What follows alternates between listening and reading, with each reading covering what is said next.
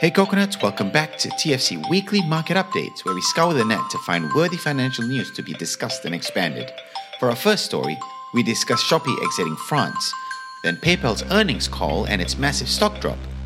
And lastly, we join the dots on how proposed oil sanctions will have negative impact on every single one of us.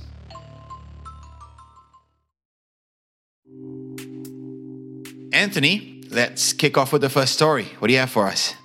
All right, Shopee, Sea Sea Limited, right? They are now, oh, they, they have been for a while now, Singapore's largest company by market cap. So they are bigger than DBS, they are bigger than our banks, they are bigger than CapitaLand, wow. they are somehow Singapore's biggest company, right? Which is fantastic. Um, they, they had earnings last week, but we are not going to talk about that. Rakesh, I think you did a recorded a stock geek out recently on Sea, right?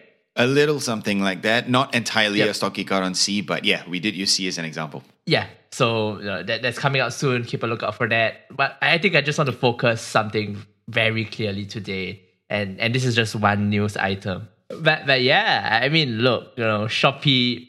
Yeah, Sh- Shopee, we, we, we think of it as a growth story. And, and you know, when, when they think about growth, it's really the story, right? What can it do? What can it achieve? It's not so much what it mm. is, it's what it can be and and a big part of that is management, right? And but what was interesting to me over the last week was that they announced that you know they, they are going to cease operations in France.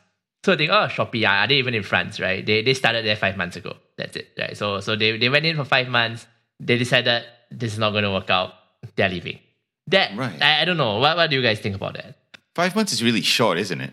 I mean, you you spent so much investment into that, trying to get you build your strategy, build your GTM and you're only giving it five months. For me, that's uh, it's either someone has made a big boo boo during planning stage. It kind of yeah. looks like from the outside. Jeff, what do you think? Um, I, I think I think maybe it's a bit of that, but at the same time, maybe um, the management sees that you know there's there's a lack of a runway for for things to pick up in France as well as the competitor. You know, only when you enter the market, sometimes then you realize like, oh, there's a lot more small fleeting businesses that have uh, fleeting businesses that have picked up, right? So, yeah, maybe it's a good call as well. You know, cut your losses early. Who knows? True. Yeah, I mean, look, I, I think you know this is all in the broader backdrop of e-commerce, in, international e-commerce being difficult, right? Um, you know, Alibaba tried to expand internationally. You know, they, they tried with Lazada. It's, it's okay, I guess. Um, you know, they, they've gone from clear market leader to clear second. So B2C, right? So so it's it's difficult. Amazon's international expansion, you know, outside of English speaking countries uh, has also been challenging, right? And and slow. Right. So you know, I think it's it's probably one of those things where I, I tend more to to Jefferson's, Jefferson's view that, that this is discipline, right?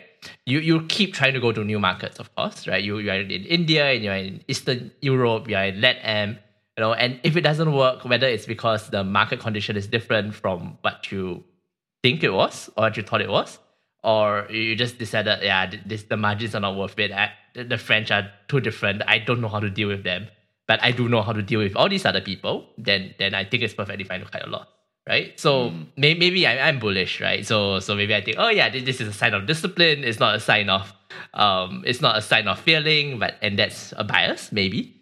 But you know, I, I think it, it's a nice data point to have, and and of course, if two months down the line they exit Eastern Europe, six months down the line they exit India, where, where they're trying to make a big splash now, mm. then we are going to really tend towards okay, yeah, what's what what's management doing, right? Why are they making all these bets that are just filling and filling and, and cutting their losses? Then then is is there really going to be something useful here, right? And and does that help with the growth story? Yeah, I think actually at, the same time, right, they could see that maybe other regions that they expanded to, because effectively they're trying to stretch their tentacles out, that other regions are showing better margins. So yeah. that was what the initial phase one could be, right? Let's go into these markets for five, six months, maybe a year, let's see what works. And maybe if they get enough data back, then we focus on three markets or four markets as opposed to the eight that we started off with. Yeah, and, and I mean, you know, if you look at Sea, and, and we might be diving a bit too deep here, but what what they are, they, they are good at developing markets, right? So, okay, mm. leaving aside Singapore, they, they've done really well in Taiwan, which is semi-developing. They've done really well in Indonesia. They are the largest one there now. I think they are also the largest in Vietnam right? So so right. with their Southeast Asian experience, they they have actually you know tapped on developing markets very well. Um, and, and they are, I think, one of the highest downloaded apps in, in LATAM. So in, in Brazil, sorry, which is the, the largest market in LATAM. So, you know, they seem to have a formula for success. It, it could just be that they, they couldn't replicate it in, in France because, you know, culturally it's different. It's on a div- different developmental path. And yeah, I mean, that, I think that, well, management doesn't need me to make excuses for them, but I think that there, there definitely could be mitigants there. Someone's very bullish. well, I mean, at, at, current prices, I would say yes, actually. Right. So take take us through it. Why why at this price? Oh, I, I think that's just you know, part of it is just relative valuation, right? Um, mm. for what 50 bill, I think that that's your market cap now. You you get access to the the mark the e-com market leader, which we know has you know can have decent unit economics um, in, in Southeast Asia, which is probably the, the sixth or seventh you know, largest economic center in the world, right? I think that we are probably six because of Indonesia and, and Vietnam and all of that.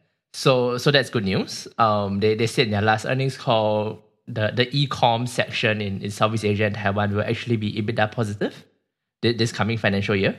So so you can see their take okay. rates like you know, I mean, they are, they are famous for going in a market, burning cash and you know, trying to, to get market share, right?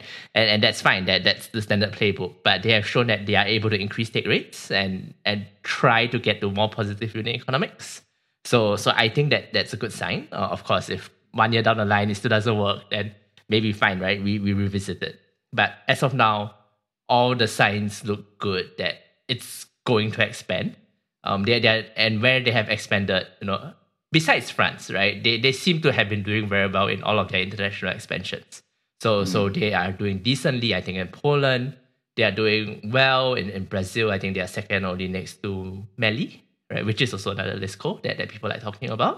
So, you know, they seem to be adapting very well to, to local markets. And and this to me, you know, this France thing, I don't think it's a failure you, you can't win in every single market, right? It's what you do when you are losing that matters. And and if the and if management's decision is to say, I'm not going to waste any more money fighting this battle, I'm just going to move on to the next big thing, you know, conserve my resources, then that's great. I, I, I think that's that's how things should be done. Mm, fair. Yeah, yeah, for sure. I, I think I agree with you, Anthony, totally. Yeah, I mean, they, they did open up in Spain as well. And yeah, for now, they're still there doing well. Maybe, you know, it's easy for them to just park the resources over from France yeah, Spain, exactly. you know. That could very well be. Yeah, and yeah, and it, it's gonna be like a, a nice segue where they, they already have been with uh, in the Latin market for a while, and you know, uh, France. This like it, it helps to build up their presence in Europe for now, for the time being, and who knows, maybe they, they might actually enter uh, France again yeah, yeah, could be right. I mean, it also could be very much cultural, right? Because I know the French are very insular. They they really care about their French products, etc., etc. So maybe that's that's also another reason. I'm speculating. I'll be completely honest, yeah. but from yeah, from let, what let, I know, let's not. It's International Women's Day, guys. Let's not do stereotypes. Right. oh, I'm not stereotyping. I'm hearing it from friends and okay, reciting okay. it, but yeah. yes, happy International Women's Day uh, to everyone as well. So, Anthony, so what do you think? Think it's a good val coming back to Shopee? Well, I mean, I, I don't know if, if it's a good val. I think personally think it is, and of course, not financial advice. But I think this is a good data point to, to show, especially when you're looking at you know growth stocks and management. This is a good data point for you to assess management by what they do rather than what they say, which is you know, always key, right? Because you judge people by what they do. Fair. Awesome. Thanks for that, Anthony. Next up, Ah, second story is me. That's yours. PayPal. PayPal. All right. All right. So PayPal had its earnings call as well. and well, let's just say they reduced their forward forecast for okay. and actually for the second time in a row. So they did a Q3 earnings call um, and they reduced their forecast. They did Q4 earnings call, they did the forecast, and you know, obviously the stock has massively dropped. I believe it to be mm. 100 something dollars now, as opposed to the heights of, of 300 over dollars. I, I think they're lower than pre COVID, to be honest. Mm, yes. And I think one of the biggest things here is, and one of the biggest reasons for that as well, Anthony, just to pile on the fact of the, the 2022 uh, forecast, is that their goal or 2025 goal of achieving 750 million active users has also been scrapped. That's not okay. what they're focusing on anymore. Right? So all of this was said in the Q4 earnings call. Hence the hence the reason, right? So this is the reason why uh, coconuts listening. You see a massive drop in in PayPal. Did they replace it with any long term goal? Mm, good question. So let me take you through some some numbers from the Q4 earnings Yep. call. Right, their their earnings did grow thirty percent. Right, forget EPS grew one percent, etc., etc. But they also generated five point four billion of FCF. In 2020, it was 5.1 billion. Right, so it's about a six to seven percent increase of of FCF, which is not too bad. Yep. Um, but coming back to Anthony's question, the strategy is that one of the things that they mention is that they're not going to focus on customer acquisition. They don't want the number of accounts in PayPal to rise. Instead, Okay. what they're looking at, um, and in all fairness, I also think it's a it's a decent shift, is that they're focusing on ARPU or average revenue per user. So what they realized, and I was doing a bit of uh, readings here and there, is that people come in one time and they go off. Come in one time and they go off. Instead, what they're doing is that they need to focus on engagement, engaging activities or activities that will keep them back in the system. And if that is 60, 70% of, of users, then that's who they're going to focus on. And so that's the, the biggest shift. Whereas previously, last, you know, quarter two, quarter one last year, pre-COVID, focus on growing, growing, growing, growing. Mm. And I think personally, right, again, not financial advice, completely me, is the fact that I think that's a decent way forward because they've got they've got competitors throughout this entire space, right? I mean, if I were them, competition is stiff. It's going to be stiff. Yes, we were market leaders. Yes, we are market leaders, and we have been consolidating and buying companies left, right, center. Now let's focus on the ecosystem. Let's focus on making it all one. Let's focus on the ARPU. I think it's a decent strategy. Whether it will execute is another another issue. Yeah. But what do we think, Anthony? I, I don't know, right? Like, like I, I was just looking at my notes from Square because we just did it last week, um, Yes. and, and you know when when we were talking about Square, you know the revenues of growth and of course, all that were of course higher, but I think the, the the key that we were focusing on in terms of the story, if we want to think about it as growth that attracts a higher multiple, you know, that's really just on the ecosystem, right? It's about the cross selling, it's about you know linking your merchants to your buyers, it's about buy now pay later, and, and all of that right? And I mean, nice to see that PayPal is trying to validate that strategy by also copying it. That's great. Um, you know, but I, I think it it takes time and it takes effort to build an ecosystem, right? And I mean, I have not looked at what, what they have been doing or how they have been doing, and I, I think this this just might be a bit of a challenge. Jeff, what do we think? Well, I, I think that there's there's a couple of things that people are trying to do, right? Like what, whatever you've already mentioned is more of a multi-product kind of strategy that they, they're going for. Like if you think about it, it's it's really pretty much like how any other payments company when they first started out, you know, giving the the merchants uh, like, hey, I'm, I'm not going to charge you anything, but use my service and just try to build the active customer growth all over again. And like you say, there's already so much competition going on. I mean, I'm, I'm bullish of the future about contactless payment for sure, but for, for what, what's worth with PayPal, I think there's, there's still uh, a lot for them to, to have to do to compete with their competitors. So that's going to be a, a huge issue as well. And given the fact that I know uh, PayPal been trying to earn from like transaction expenses from the consumers and what's not, and now this whole thing is going to be an issue. Maybe, maybe I don't know. Uh, the PayPal wallet might be used as a funding source for them to to grow their to grow their their war chest. You know, for for more innovation R and D. That that might potentially be a way as well. But really, who yeah, knows? I, I was thinking about it a bit more, and I mean, look, look, right, the the the a difference that I think there is there between PayPal and Square is on the merchant side of things, right? So so Square, you know, they started with a dongle, they they hit you know physical merchants quite easily first, right? And and then they they started expanding that online, right? So so you can use Square Pay and all that um online as well um, PayPal, I don't know if they have the same physical solution for, for physical merchants, right? That that's one. And, and two is, know, I think every single online e-com platform has pretty much their own payments solution now, right? Even Shopify, who's like, which is like a pure platform, has like Shopify Pay, right? Am- Amazon got into a big fight with Visa, and you know, they're, they're, they everybody's looking at payment rails. So you know, where is PayPal's edge there if, if they are going to grow their merchant ecosystem? Right? Because sooner or later, if you're building on Shopify, you say, oh yeah, all the small merchants, they'll go onto Facebook, you know, Facebook shops, um, Shopify Pay. Mm. It makes your backend also simple. You know, what what can PayPal add to that besides just be payments processing, right? And and if there isn't, then then PayPal really is kind of at the mercy of all the big e-com platforms. And I mean, you know, Yeah. if they have if they have their own solutions, I mean, PayPal won't be advantaged there. I would say, even if it's they're not as a disadvantage, they just won't be advantaged, right? So, so I think it's, slightly difficult to see.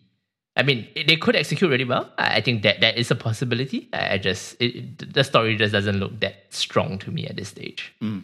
I think one of the things I, I want to talk about just before we, we end off this segment as well is they've just introduced the buy now pay later. Yep. Right. Segment for for PayPal. Of course, they've got the crypto wallet and all of that, but you know, so does Square. Right. We can keep going. We can honestly keep going. But where do we see this? Because PayPal has a lot of merchants. Don't forget, they're the largest out there.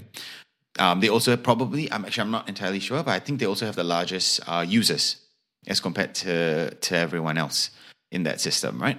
Correct me if I'm wrong. So for them to introduce this and then use the buy now pay later feature to give some sort of incentives to the merchants, incentives to the users, that could very well be a, a good way to keep people in this system, right? In this ecosystem. Yep. If you use XXX, I'll give you this extra. Like for example, um, I think with Pace you get ten dollars off at this and that, or they don't actually, you know, charge you for the for any sort of, of installment, or you get the installment delayed even further. So these are different variables that they could use for this just specific buy now pay later to build the the ecosystem and keep the ecosystem within PayPal. Now they've got the size to do it. The question I have for you guys is number one, do you think that's a viable strategy? Number two, do you believe in the management that they will execute? Who wants to go first? Jefferson, why, why did you go first? I, I mean, I, I'm a square bull, right? So Uh, I mean, I don't have a, I don't have a real. Com- I'm not convinced that the management is going to do much. To be honest, I mean, given the fact like they have already broke their promise once, uh, with regards to the, the, the, the recent earnings, right? So that's that's one. Like the boy who cried wolf kind of thing. It, it's just you trying to scramble to put a plan together and say, hey, this is what we're gonna do, and potentially uh kicked off with, with with something. But you know, at the end of the day, nothing nothing was done. Um, and like I already mentioned, with all the com- competition going on, like to me personally, I don't want to download another app to have to you know to to, to make payments or anything anymore. Uh, I want it to be as fast, free, easy as possible. I, I don't care whether it's Square, I don't care if it's PayPal, Apple Pay, whatever, right? Easier. So long as it, it makes my life easier in that sense, then I, I benefit from it as a consumer. Um, and and then that's that's where people will start using it and subscribing to it as well. Yeah, I think the only grace that they have is that everyone knows PayPal. Everyone knows that they are payment company where you can make like before before you know you had all these uh, remittance kind of thing. You can just Absolutely. send money very quickly to each other. I mean, if that's the proposition, then why not like try to build something around it instead of having to just diverse their Bitcoin solves business this, all right? over They the should, place. just, they should Yeah. just like make Yeah. Instant yeah, yeah. global I mean, crypto transfers. Like can do fast transfer across the world. That, that's even better, right? Yeah. okay um I, I i don't know right i, I think thi- this is thi- this is one of those things where you know I, the size of paypal i mean look they're, they're definitely more global than square right but that that also makes it harder Be- because you want if you are going to really build a global um ecosystem where, where everybody's together that's that's a humongous undertaking honestly. I don't think anybody re- i mean i joke about bitcoin and all that but even they haven't really done it right?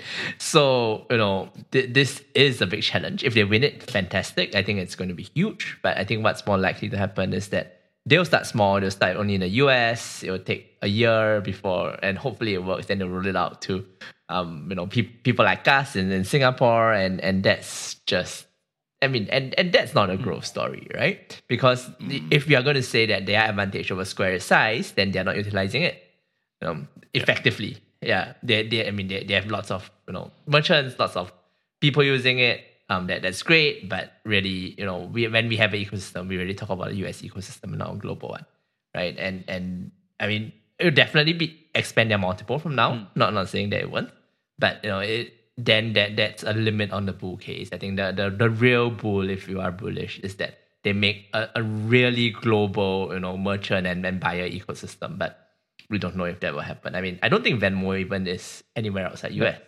Yeah. No, I think so- it's only in the US. Yeah. Yeah, so so so even then, you know, they, their ecosystem, I think, by definition, right at the very beginning, is is a US thing only. Last topic, Jefferson. Tell us about Russia. Uh, Top of mind. I think there's a moment lot we've of been things waiting going for. through in That's Russia right us. now in Ukraine. Uh, hearts, my hearts go out to them for sure. Uh, Russia invasion of Ukraine, the whole Western response to it, I think it's a nightmare. It's a headache for everyone. It's gonna exacerbate the whole supply demand uh, imbalance that essentially lies at the heart of the whole uh, Fed hike. You know, trying to curb your global inflation, blah blah blah, and what's not.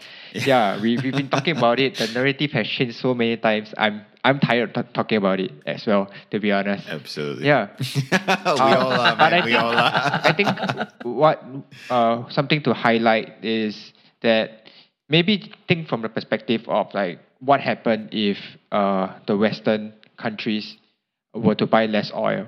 Like I mean, on the mainstream media, it seems like yeah, it's, it's not much of an impact. Like you know, every Russian oil we can go away with it and and what's not. It's easy to say, but the the truth is that it's not as simple as that because you are reducing trade with a current accounts surplus country via sanctions. You're weaponizing uh, the financial system against them and boycotting them altogether means that the rest of the world will have to produce allocated amount that Russia was previously producing.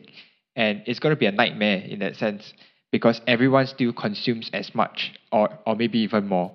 Even more now, right? Because it's Yeah. we're we're all trying Yeah, to fly exactly. around, right? Yeah, exactly. Go for holidays and Yeah. all that. Well, poor, poor SQ man, they they finally start leaving COVID and then Goodbye to all the Start miles. and profitability. If you're an SIA shareholder, uh-huh. not good for you.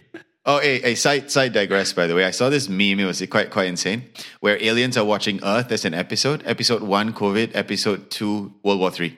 Like, it just transitions all the way through. No break whatsoever. yes, yes, but I Sounds like a digress. good show. Yeah.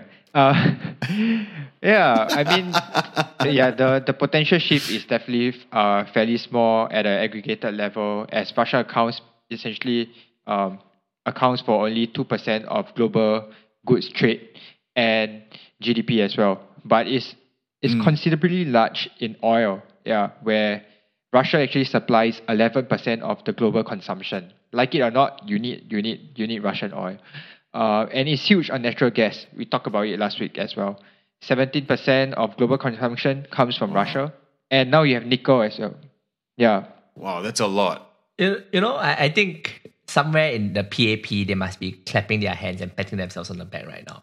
Because this was something that they were warning us about like 15 years ago. um, Oh, yeah. So, so um, historically, and at least in the early 2000s, Singapore like was like 98%, 99% natural gas, and it was all piped from Yeah. M- Indonesia and Malaysia Mm. right? So so that's where the obvious problem was, right? If if we go to war, it's with these two countries, and well, guess what? We have no electricity. So Yeah. in in all the wisdom of the PAP, they decided no, this is not the case. That's why they built Jurong Island. You know that that's where all the whole LN- LNG shift um came in. Sorry, we're just digressing. No, from no, war, but this, yes, these um, are all good information as good to well. be I always believe that you need to understand a little bit of history to understand economics better. So Words of wisdom there, Jefferson.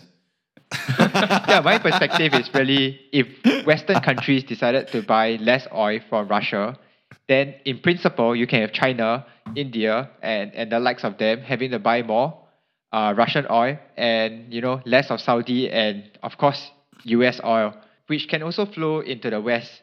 Um, but it's but one of- one of the one of the thing is that um, if you if you look into history, when it comes to commodities and especially at times of war, there's a stamp of origin that there's stamp on all these different uh, commodities that you have. So if someone or along the way through this pipeline realize that hey, this is Russian oil, then you know it creates a, it stirs up a lot more political uh, issues with these different countries as well. see. So um, are are these countries actually going to buy uh, from Russia? Yes or no? Maybe. Like China, China would probably uh, China is really doing that. I I think if it's cheap enough, I'm sure they will. Yeah, because China is just going to use it for themselves. They are not going to, you know, uh, yeah. do do something of like a rearrangement of deck chairs and ship it around the rest of the world. Yeah, they are not they are not that noble in that sense. They they need it for themselves. The best they can do is you know lend it out to South Africa, lend lend it out to their loan partners, right? Smart move for sure. But I think uh, one area will definitely suffer the most, which is the euro area.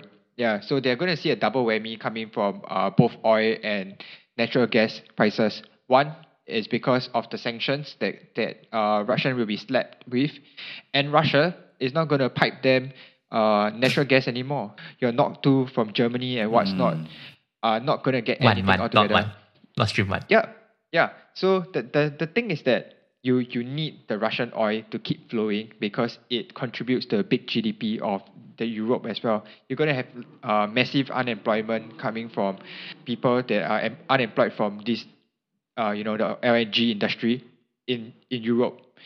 Um, and I think these these are some of the things that we, we should think about and look into and see that hey, it's not just as simple as having to just slap them with this whole uh, sanction and call it a day. And I think from the US perspective, they, they don't really care about it because, hey, from their point of view, is that oil prices increase is hitting uh, US Mm. economy that's already overheating. So, yeah, you know what we can do?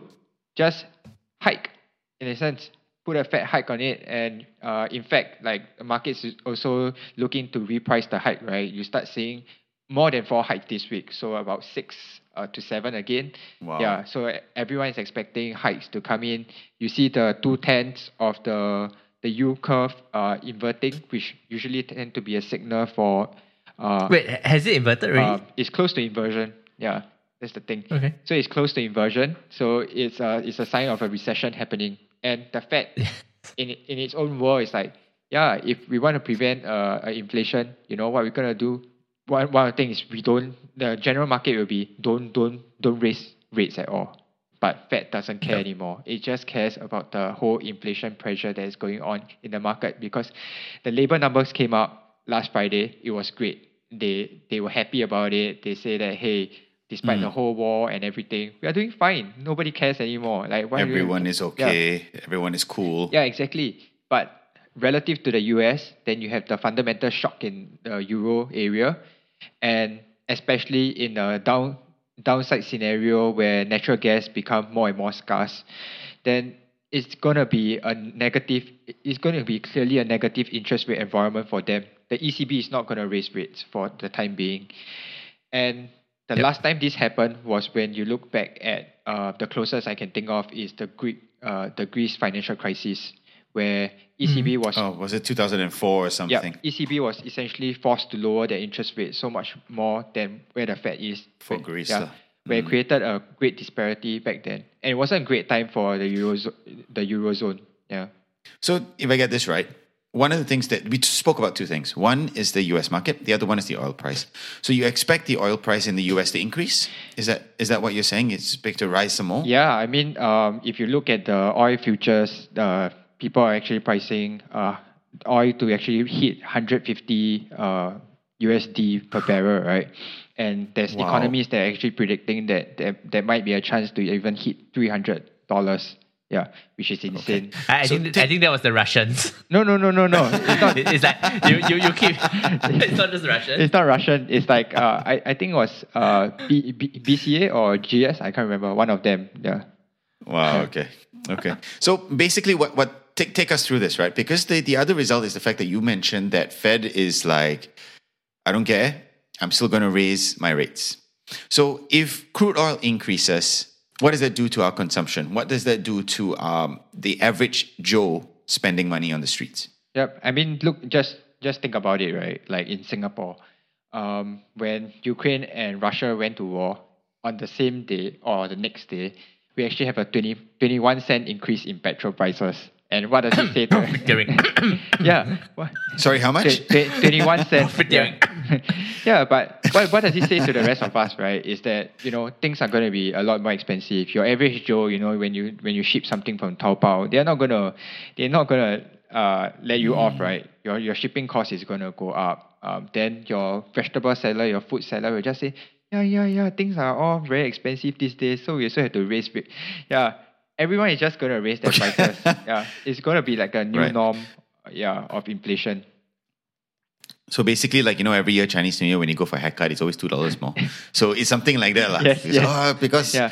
yeah, okay. but this this this this itself might be permanent depend depending on how long this whole Russia Ukraine thing blows over, right? If if say Russia been uh, is is going to be seen as a global pariah and commodities cannot be imported from them anymore, that's going to worsen or escalate everything else that we that we already experience right now. Uh, you're going to see goods and Yeah. services to be a lot more expensive. So your nine percent GST, you can expect it to be like a, a hidden eleven percent or something. Yeah. wow. Okay. It's, so it's basically, 10% GST on top of inflation. Yeah, exactly. Yeah. So basically, for, for our listeners out there, right? So cost will be increasing, like everyday cost, right? Because vegetables will be more expensive. Obviously, you know, if you drive, petrol will be more expensive because crude oil is more expensive. You going on flights, they'll be more expensive. Anything with regards to anything with logistics Everything, and right? supply chain Grab will be more, expensive. Grab will be more expensive. Yeah, exactly. Right. So then, as an investor in the US market, for example, you would effectively have less buying power. So you would spend more and buy less. How, how would that work? So what would that do with with the economy? And in the end, maybe take us back to how does it relate to me investing? Yeah, I mean, um, Or what should we be investing on? yeah, okay. So I think one of the things to see, uh, like, uh, to see it right, is that uh, average Joe, the spending is going to be a lot higher, and that if you are investor and what's not, what one of the things, um, is you know just just buy the dip, yeah. Which is what uh, someone at BCA, one of the strategies at uh, BCA research actually said, right? Uh, in the event if you think that there's going to be a risk of a nuclear war, uh, or nuclear breakout happening, then just buy the deep. You know, what's the worst that can happen? Yes. Yeah, I, I Go love lower. that. It's, it's, Yeah, no, I it's mean- so fatalistic. It's okay. We yeah, all we did. all did at the end of the day, right? Yeah. Yeah. we don't need the money. yeah, so you have nothing to lose. And, I love yeah, it.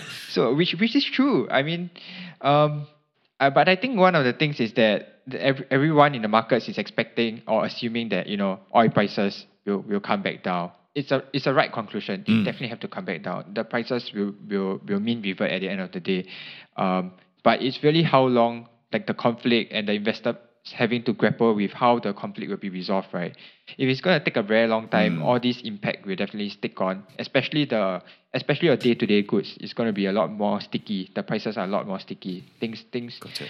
you, you don't expect the the guy uh, downstairs your mama shop to decide to change the Pokka green tea price like like every other day, right? So he's gonna just keep the, the You never the, know, The ah. price there. You never know. Yeah. He, he just want to keep it. It- It's, it's Yeah, it's like in the his petrol favor, right? prices went up in the GFC in every economic Yeah. crisis. Petrol prices keep going up. We never see them come back down, even though the price of oil came back down. Yeah, exactly. Mm. Right? Yeah, when it hits zero, you Check the never see margins. them giving us free oil. Yeah. Yeah. yeah. Ah, Yeah. Got it. So then, then to take it back, because oil prices are more expensive, I need to spend more to consume the same things I'm consuming.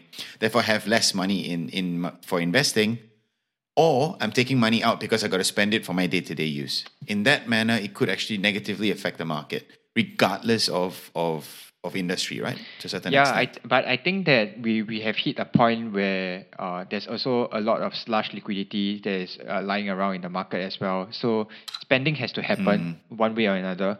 Um, and one of the best ways that, uh, or direct impact of uh, spending has to come from the governments, right? So you're going to start seeing uh, government dipping into their own pockets, uh, having to spend on infrastructure development and what's not, or even like just blatantly just buying oil. You know, Th- these are Got just it. spending as well. So all of which it, it's not great for us. It's good for the government in the sense where yeah, I'm just gonna buy Mm. my commodities prices. Uh, my commodity price are high. I just wait a bit, buy it later. Or you can be like China, don't care about the world and just buy whatever that's available right now. Nickel, copper, oil, whatever. yeah. And um, the best part is, I'm pretty sure that something will happen within this week. So next week we'll be back again to talk about more. Yeah. yeah, but uh, I I think one last one last When, when- when's the Fed meetings coming? oh up? 16 16 March. Oh. Yeah. Okay, That's right so- after so our next, next uh, week. Yeah. next next week. I, but I think I do think that So, so one next of week the we talk about more. After that, we talk about rate hikes. yeah yes. yeah Basically, everything's becoming more expensive. indeed indeed indeed yeah I think one of the markets, if you as as investors having to look out, you, you can actually turn into to see China. I mean, I'm bullish China for sure. I think they are less vulnerable to the whole shock um, uh, because they lack the Europe's exposure to Russian natural gas, and you know it doesn't care about America's labor market overheating. They are pretty much like their own independent player. Uh, yeah, They are. Yeah. Right? They are pretty self-sustaining themselves. Indeed, indeed. I think the only thing that they really care about right now is the whole uh, wh- what you have as the COVID, the COVID situation. They they're still very backdated in a sense like COVID is like over for most country, but they're still dealing with it. Uh, and Mm. the other one is really uh, ongoing stress in the property and credit sector, where the the policymaker has to gain confidence uh, from the from the masses that hey, uh, these stresses in the sector have already been curbed, and we want to see uh, more uh, further easing in credit and housing policy. This is, yeah, I think Chi- it's easy for China to make all this happen anyway. So yeah, Right. So we have Yeah, and I mean, they, they definitely have enough cash to to Oh, spend, yeah. right? And and boost the economy. Yep. Or even just to hoard Absolutely. commodities from Russia. So, Yeah. that, I mean, ma- macro wise, I think that they'll be in a in a decent shape. It, it's just which which sectors of their market we want to buy Yeah. to, to make sure that we, we kind of perform. Or Yeah. you just buy the market and then forget it. yeah, buy buy the market. Yeah. well, well, next week we can Easier. we can take a bet to see whether uh, twenty five basis point or fifty basis point. Yeah. yeah. Oof. 25. Wow. Yeah. 25. 25 I've, as I've always been Yeah. saying 25. Yeah. Anthony and Jeff, I remember very Yes, distinctly that you're like, no, 50 yes, is yes, 50 is yes. this, 50 is Yes. that. I, I was a fifty. Yeah. This this probably Yeah, won't be but- a V-shaped recovery like COVID, right? Where, where hmm. people just pump money and, and you know we, we, we kind of had a restricted economy, but but things managed to happen. Hmm. You know, if you are going to have no energy, no power in, in Europe, it's just going to be an absolutely terrible time, right? Yeah. your economy is not going to function. So so your recovery, um, whether it's, it's GDP, whether it's share prices, is going to be slow. Earnings will be affected. You know, this will be probably more akin to 2008 or, or the Asian financial crisis um, more than COVID. I, I don't think COVID will be the data point that, that we look at here. Tough time. Tough time for the Fed. I mean, we, liquidity is one thing. It- It's Yeah. tough, right? Because if, if they if they keep raising and, and they fight inflation, then they might cause a recession. If they don't raise, Yes. then they don't cause a recession, but they, they, they let inflation go crazy. In any case, Democrats lose power, which is unfortunate. it will be funny if the Fed decided to extend the you know their, their credit lines again, the dollar credit lines to the rest of the world. Oh, my and then God. you get more and more dollar That's- cash in the market. And I want, I want to see what happens. yeah, I really want to see what happens. Yeah. All right, boom Yeah. times. Sea back to 200. It's, it's Oh, gonna be man. crazy. Yeah, crazy times. keep keep money ready to, to invest. awesome, folks. Thanks so much for listening. We'll be back next week, all three of us, and I'm sure for more war discussions. Hopefully not. Bye. Bye. Have a great week. Have a good week. See you. Thanks for tuning in to this week's episode with me, Rakesh, and trust that you learned something today. If you enjoyed the session and want to be part of the banter, join our community Telegram group or follow us on social media. We also have a weekly newsletter to get a digest of the news we covered. To sign up, please click the description below. As always, we love your feedback, so share that with us at hello at thefinancialcoconut.com. Thanks and stay safe.